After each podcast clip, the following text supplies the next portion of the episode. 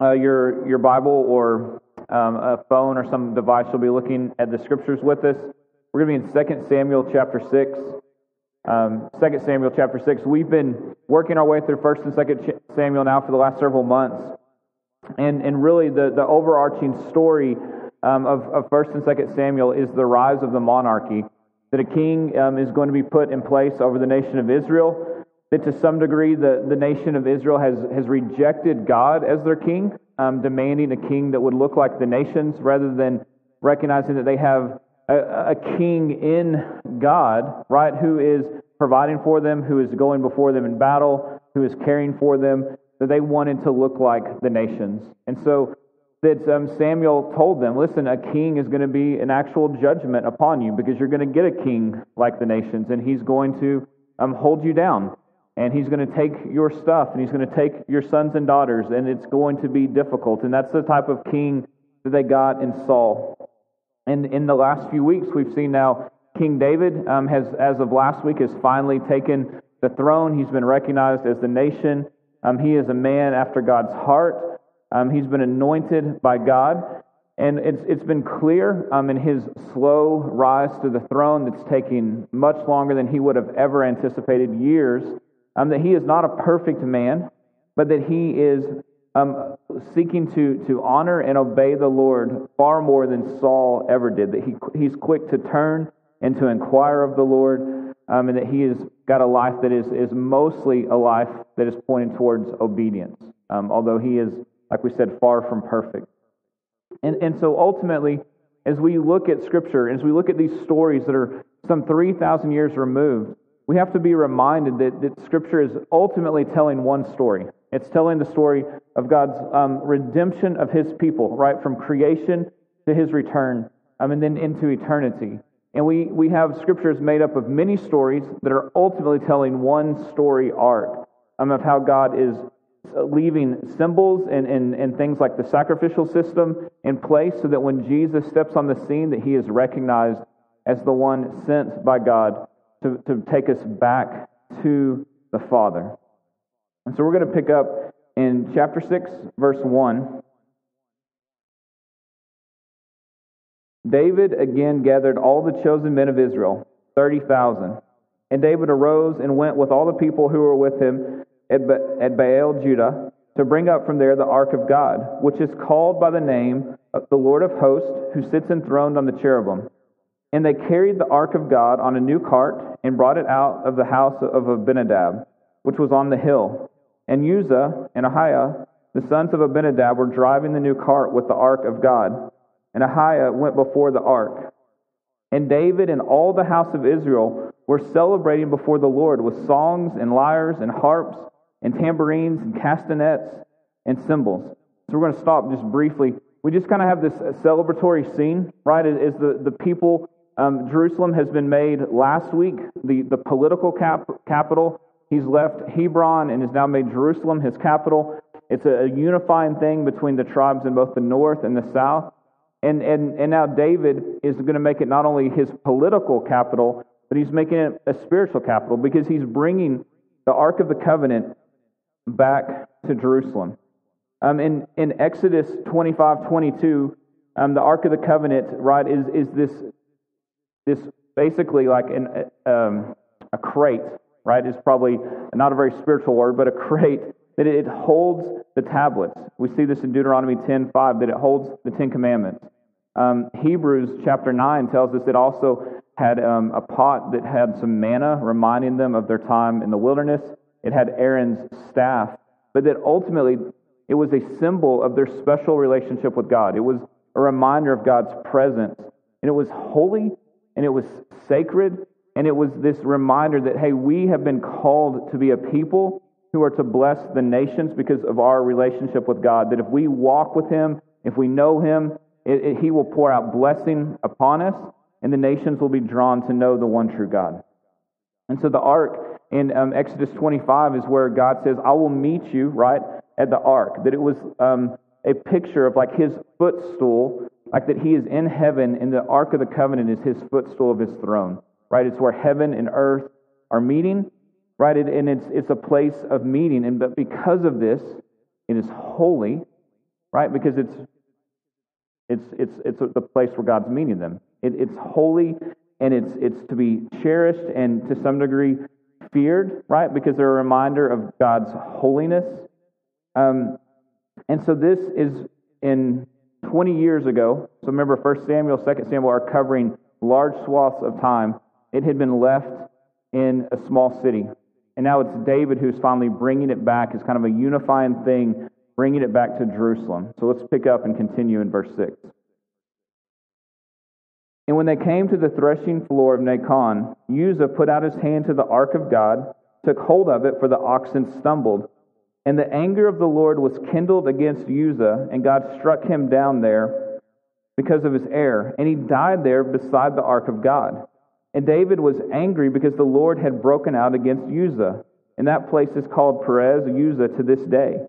And David was afraid of the Lord that day, and he said, How can the ark of the Lord come to me? So David was not willing to take the ark of the Lord into the city of David, which is Jerusalem. But David took it aside to the house of Obed Edom the Gittite. And the ark of the Lord remained in the house of Obed Edom the Gittite three months, and the Lord blessed Obed Edom and all his household.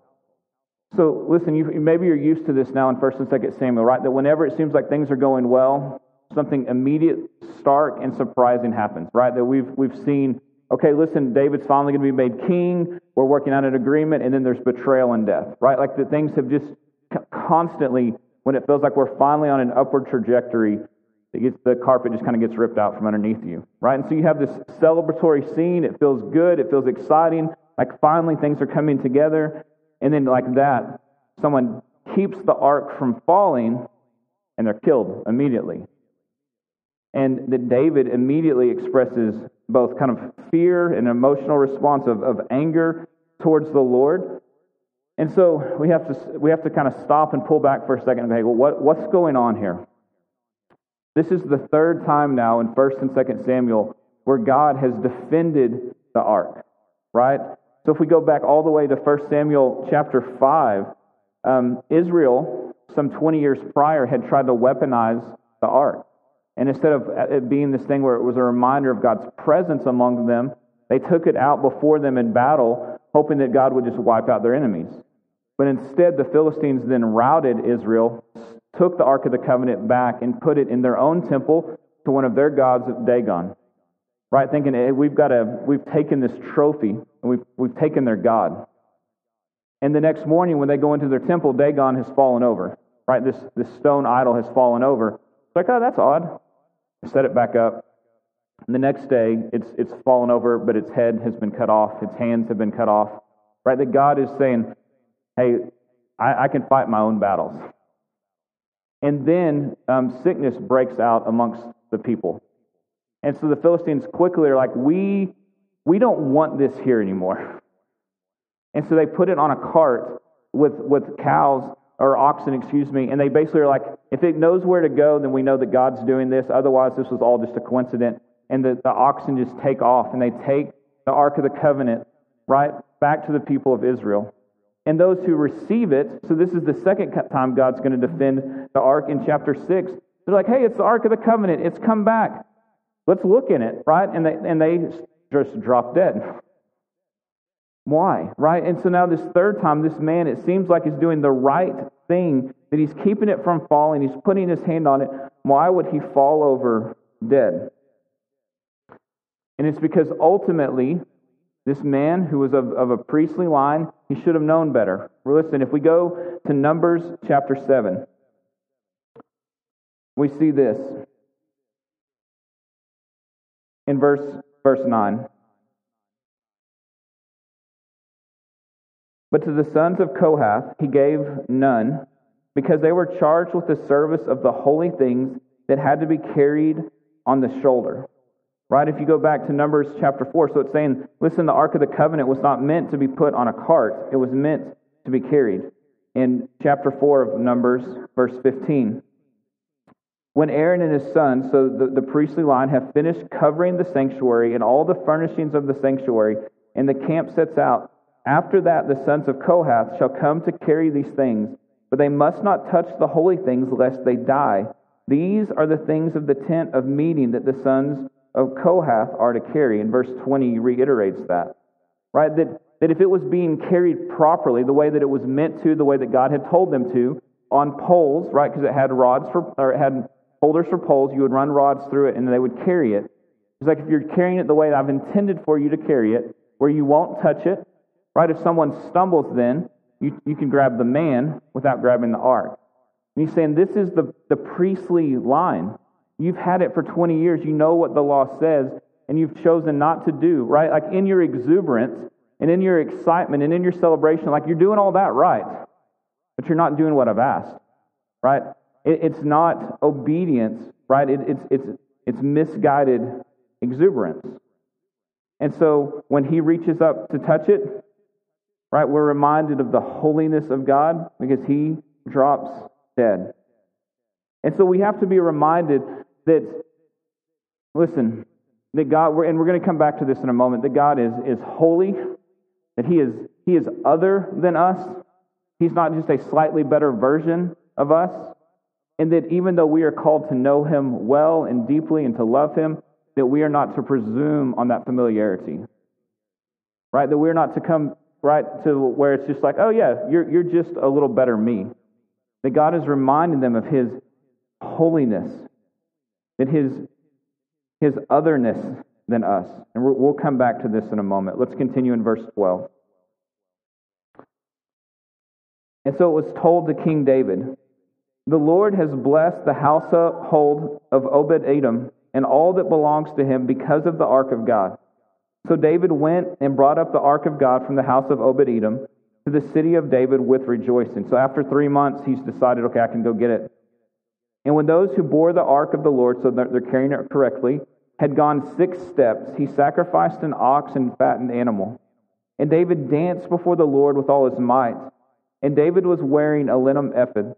So David and all the house of Israel brought up the ark of the Lord with shouting and with the sound of the horn. And as the ark of the Lord came into the city of David, Michal, the daughter of Saul, looked out the window and saw King David leaping and dancing before the Lord, and she despised him in her heart. And they brought in the ark of the Lord and set it in its place inside the tent that David had pitched for it. And David offered burnt offerings and peace offerings before the Lord. And when David had finished offering the burnt offerings and the peace offerings, he blessed the people in the name of the Lord of hosts, and distributed among all the people, the whole multitude of Israel, both men and women, a cake of bread, a portion of meat, and a cake of raisins to each one. And all the people departed, each one to his house. Right? So we see David now is now bringing the Ark of the Covenant the way that it was meant to be carried into the city of Jerusalem. Right? That there's still rejoicing, but there's more of a, uh, even in the midst of the singing and the dancing and the music, there's this idea of worship. Right? That after they take six steps right? They've carried it the way God has commanded to. They stop and they do a sacrifice. And most likely, what this is, is it's a reminder of, of the Sabbath, right? That as God had worked for six days and then he, they rested, right? That they're trying to connect the religious to the, to the exuberance and the excitement, right? They're, they're trying to honor the Lord here. This wasn't something that they had to do, but they're, they're coming now with a mindset of beyond exuberance, but of obedience, of showing respect and honor and sacrifice. Listen, if we go to Deuteronomy uh, chapter 12, God has talked to them about this moment, um, beginning in verse 9. He's talking to them about the promised land when they finally come into it. And he tells them in, in, in Deuteronomy chapter 12, he says, like, For you have not as yet come to the rest and to the inheritance that the Lord is giving you. But when you go over the Jordan, and live in the land that the Lord your God has given you to inherit. When he gives you rest from all your enemies around. Remember in chapter 5, Paul or sorry, David has defeated the Philistines twice now. So that you live in safety. Then to the place the Lord your God will choose to make his name dwell there, there you shall bring all that I command you your burnt offerings, your sacrifices, your tithes, and the contribution that you present, all your finest vow offerings that you vow to the Lord and you shall rejoice before the Lord your God, you and your sons and your daughters, your male servants and your female servants, and the Levite that is within your town, since he has no portion or inheritance with you.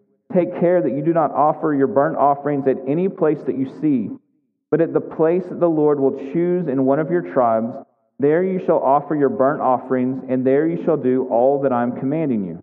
Right? So he has told them that when they come, that it should be a celebratory thing, but that they are to be obedient in the way they do it. So the people here are honoring God. They're carrying the ark in, they're celebrating, and they're rejoicing. David is dressed as a priest, like he's out amongst the people celebrating and singing and dancing, not acting as you would expect a king to act, right? And so Michal, who is one of Saul's daughters, one of David's wives, looks out the window, sees him, and says she despises him. Right? And so you, you ask him, why, why is she despising him? Most likely, um, Uh, one of a couple reasons. One, that she felt like at, at a minimum that, that his behavior was just beneath his dignity and role as king.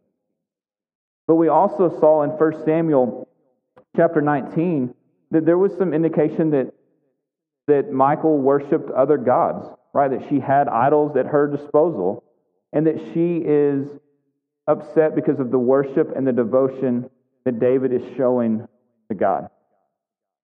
So we're going to continue here in verse 20 and see David and Michal's interaction. David returned to bless his household, but Michal, the daughter of Saul, came out to meet David and said, How the king of Israel honored himself today, uncovering himself before the eyes of his servants, female servants, as one of the vulgar fellows shamelessly uncovers himself. And David said to Michal, It was before the Lord who chose me above your father and above all his house to appoint me as prince over Israel, the people of the Lord, and I will celebrate before the Lord. I will make myself yet more contemptible than this, and I will be abased in your eyes. But by the female servants of whom, of whom you have spoken, by them I shall be held in honor. And Michal, this daughter of Saul, had no child till the day of her death.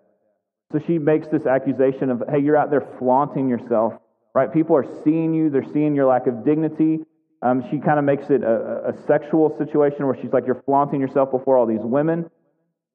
And David says, Listen, you're, you're wrong. Like I'm, I'm honoring and worshiping the Lord. He was dressed as a priest would be dressed, so he was not being scandalous. He was not anywhere near undressed. It was just not kingly garments. Um, and we see that the line of Saul here, right, is, is just really being just done.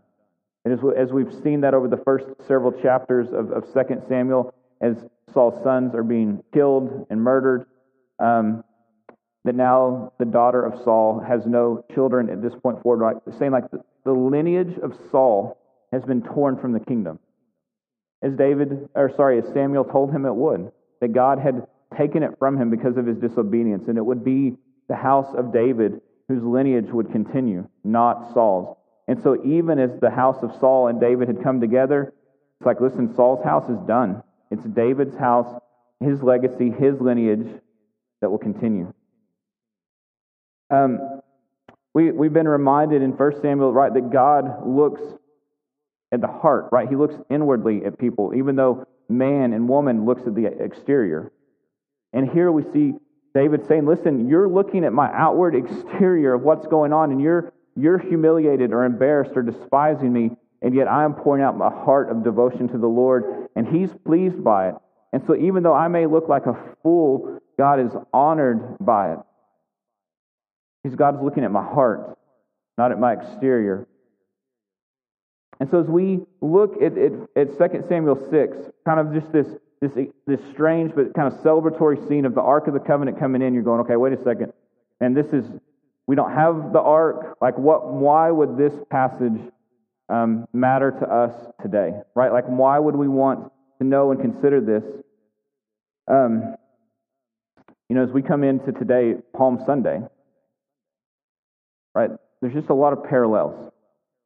Um, and I, I, wish I could tell you that um, I was smart enough and wise enough to have made sure that Palm Sunday landed right on this passage, but it was I wasn't. Um, God is gracious in that.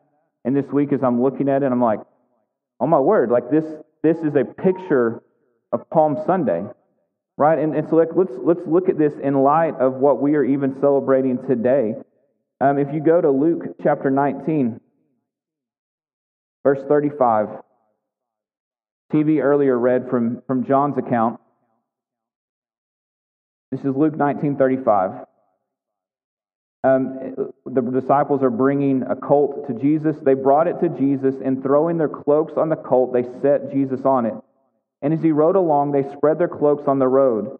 And as he was drawing near, already on the way down to the Mount of Olives, the whole multitude of his disciples began to rejoice and praise God with a loud voice for all the mighty works that they had seen, saying, Blessed is the King who comes in the name of the Lord, peace in heaven and glory in the highest. Right? And we have the scene of the crowd, right? Like with, with the palm branches crying out, Hosanna. Right? Like there's excitement and jubilation and exuberance as he comes in for the Passover festival into the city of Jerusalem. Then in both 2 Samuel 6 and in the Gospels, we see a celebration and a rejoicing, right, as they come in to the city of Jerusalem. And then, second, we see a visual in both of these of God entering the city. Right here, we in, in 2 Samuel 6, we have the Ark of the Covenant, which was a symbol of God's presence, of their unique relationship coming in and making it a spiritual capital. And now, here in, in, on Palm Sunday, we have the Son of God, like the God man, Emmanuel, God with us, coming in to the city of Jerusalem, right? To be worshiped, to be known, to be celebrated. God entering. And in both, we have not just celebration, we don't just have this visual of God entering the city, we have some misunderstanding. Right? That, that Michal is able to look at the scene, and in all the jubilation and all the celebrations, her perspective is just wrong. Right? Like she sees it and is not celebrating and rejoicing in who God is, but she's worried about reputation. She's worried about pride. She's worried about dignity. On Palm Sunday, as Jesus came into Jerusalem, many of the crowd, brought because of the works that he had done, were convinced that the king was coming and that the king was going to come and they were going to overthrow their enemies, Rome, by force and put forth a kingdom, right, where Israel would once again reign and have no foreign invaders and no foreign armies and all their enemies would be taken care of, right? And there would be this visible kingdom on earth.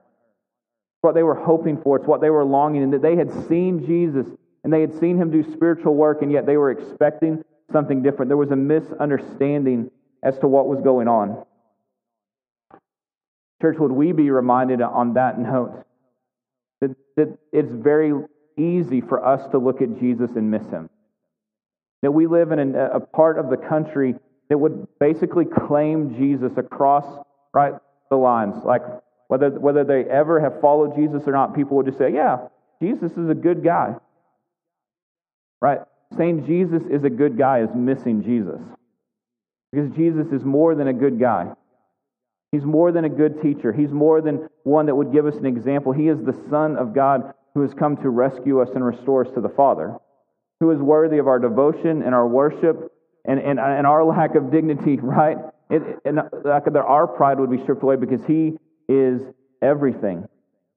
And we can know things about Jesus and miss Jesus.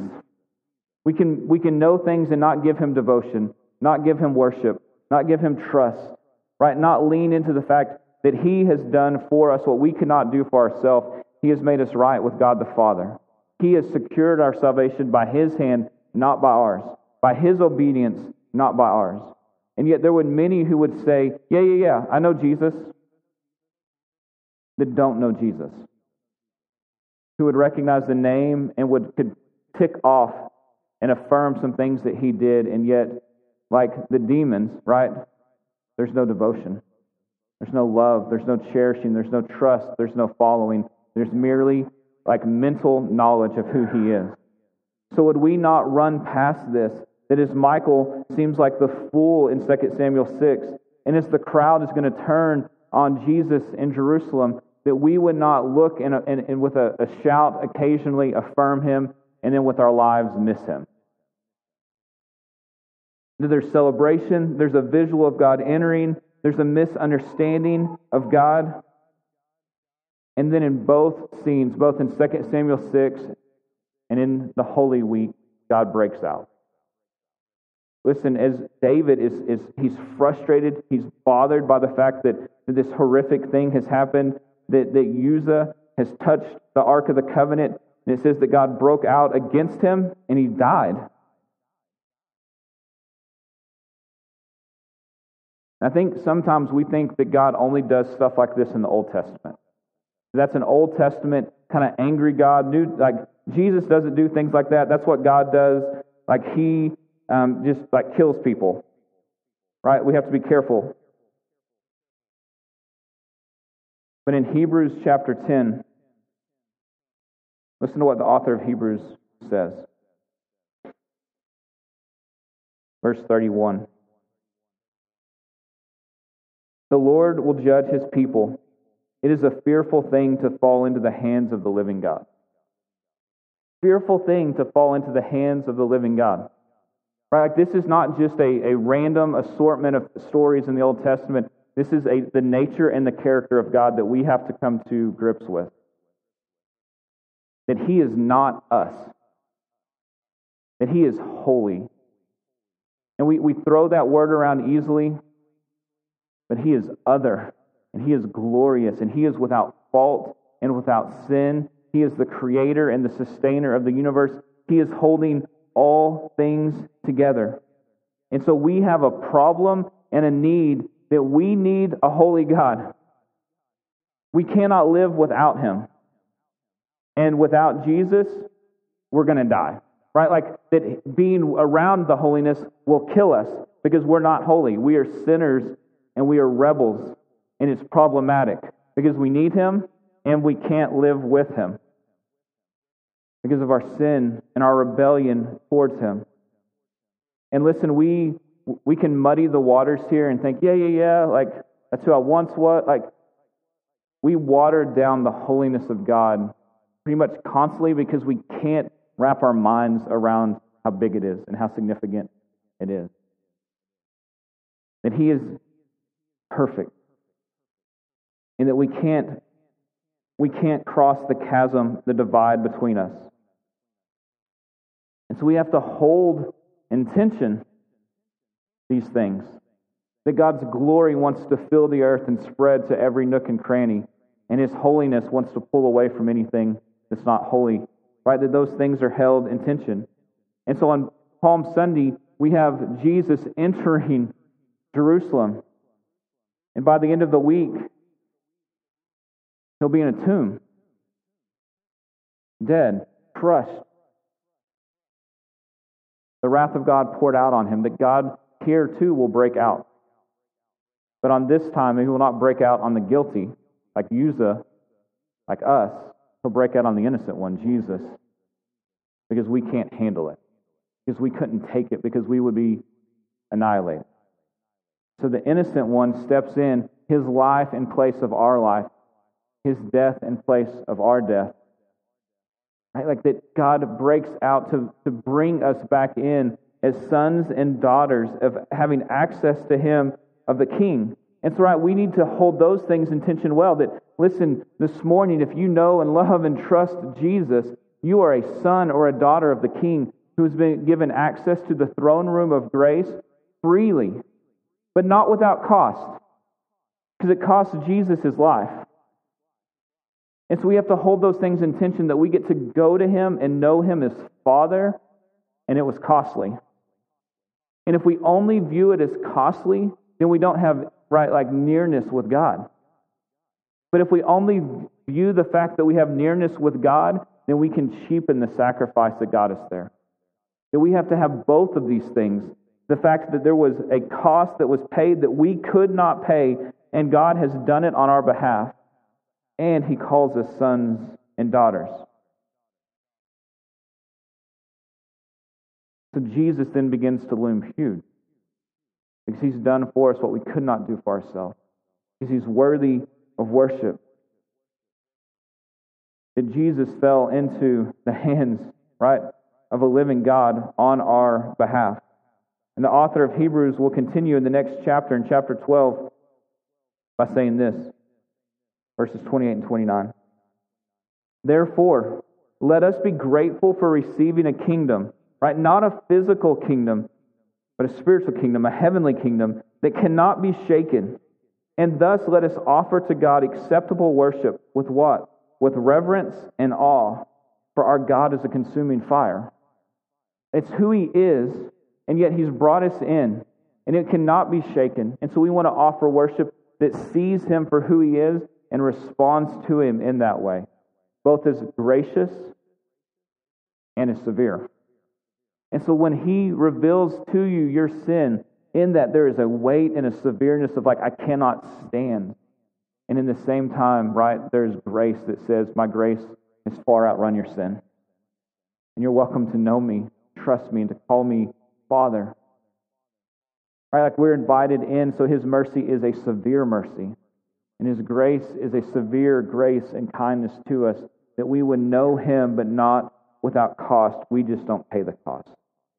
And so we have a celebration, we have a visual of God entering, we have a misunderstanding, we have God breaking out, and then the final thing is this is that this ends with the tent, um, the Ark of the Covenant coming into the tent, and then David just begins to pass out food. It says to every man and woman, like they're just feeding the people, right, with provision. This idea again of, of celebration, of eating. And in every culture, right, a meal is a sign of reconciliation, it's a sign of peace. It's a sign of welcome. And to eat a meal with someone means we're together, right? Like we belong here together.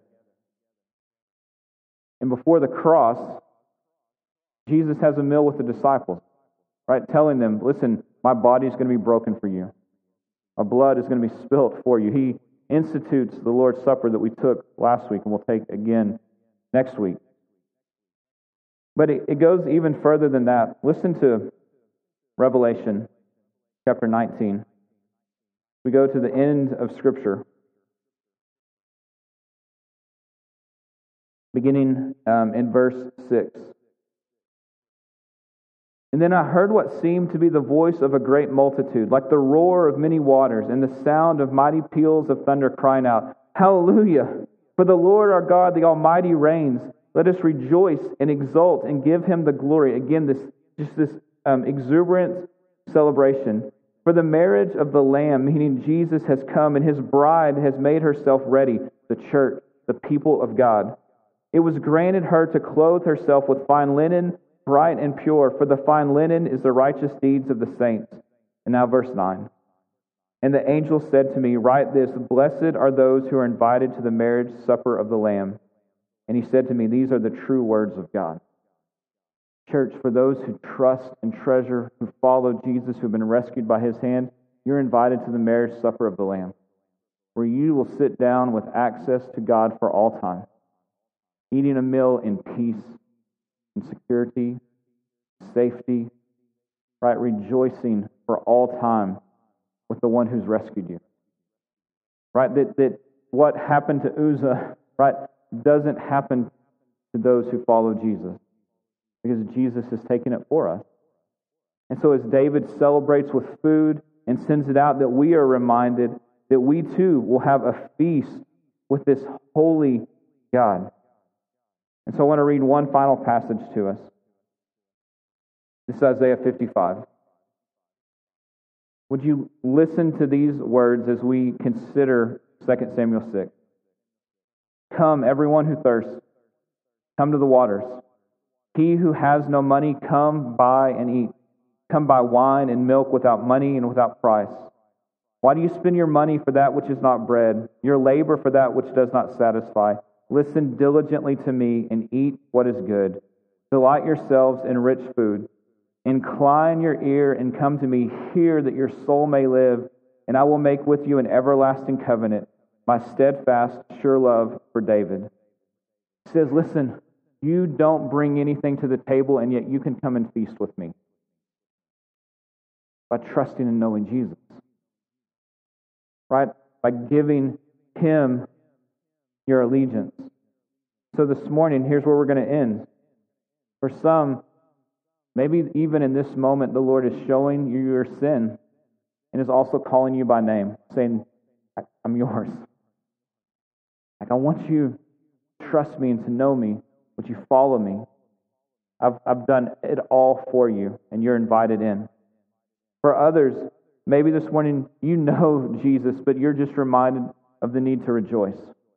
That He is both consuming fire and our good Father. Simultaneously, He's both.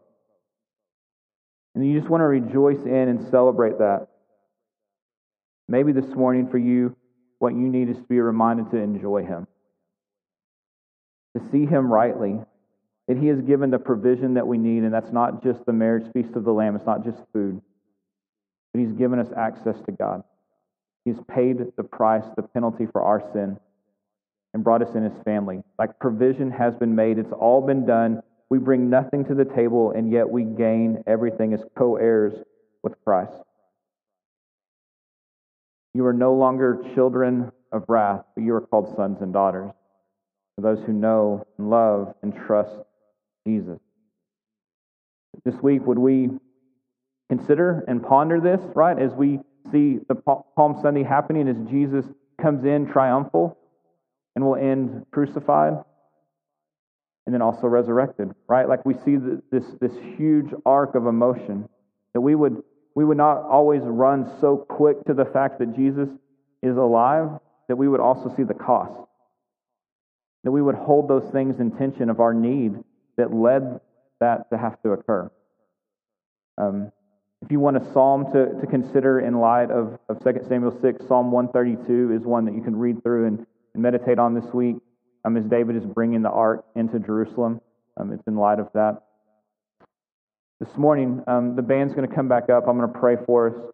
Would you sing to your King who is alive, who's invited you in, who we no longer have to fear like Uzzah because of Jesus. And if you don't know him, that you would even now say, Jesus, I'm yours. Like, I'm yours. I want to trust you and follow you. There's no magic words there. It's heart allegiance, it's following and trusting. There'll be some men and women in the back of the room. If you need someone to talk to or pray with about anything, they, they're glad to do that. And let's um, sing to our King. Let's pray. Jesus, thank you that we can look at a story 3,000 years old, that it would point us to a story 2,000 years old and minister to our hearts today. God, help us to hold those, these things in tension, that, that you are both fearsome and your Father. Lord, for those of us who lean too much to the other one side or the other, God, would you bring us into that tension. Um, that you are glorious and good, and you're also fierce. And that we need Jesus. God, that without him we stand alone and we will be um, without hope.